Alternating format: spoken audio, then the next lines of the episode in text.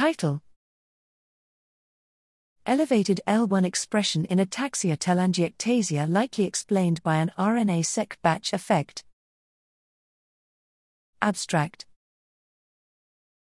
A recent study, Takahashi et al., Neuron, 2022, concluded line 1, L1, retrotransposon activation drives cerebellar ataxia and neurodegeneration. This position was based on L1 upregulation in ataxia telangiectasia, AT, patient cerebellum samples, as measured by RNA-seq, and observation of ataxia and neurodegeneration in mice where cerebellar L1 expression was induced via DCAS9 CRISPR.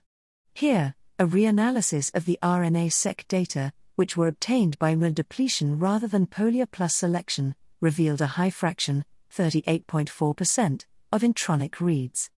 Significantly, p equals 0.034, more intronic reads were present in the AT data than the matched controls.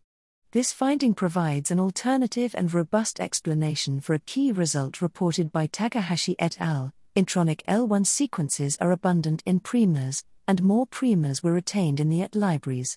This apparent batch effect deserves further examination, as claims of L1 mediated pathogenesis could shape future efforts to treat it by trying to attenuate L1 activity.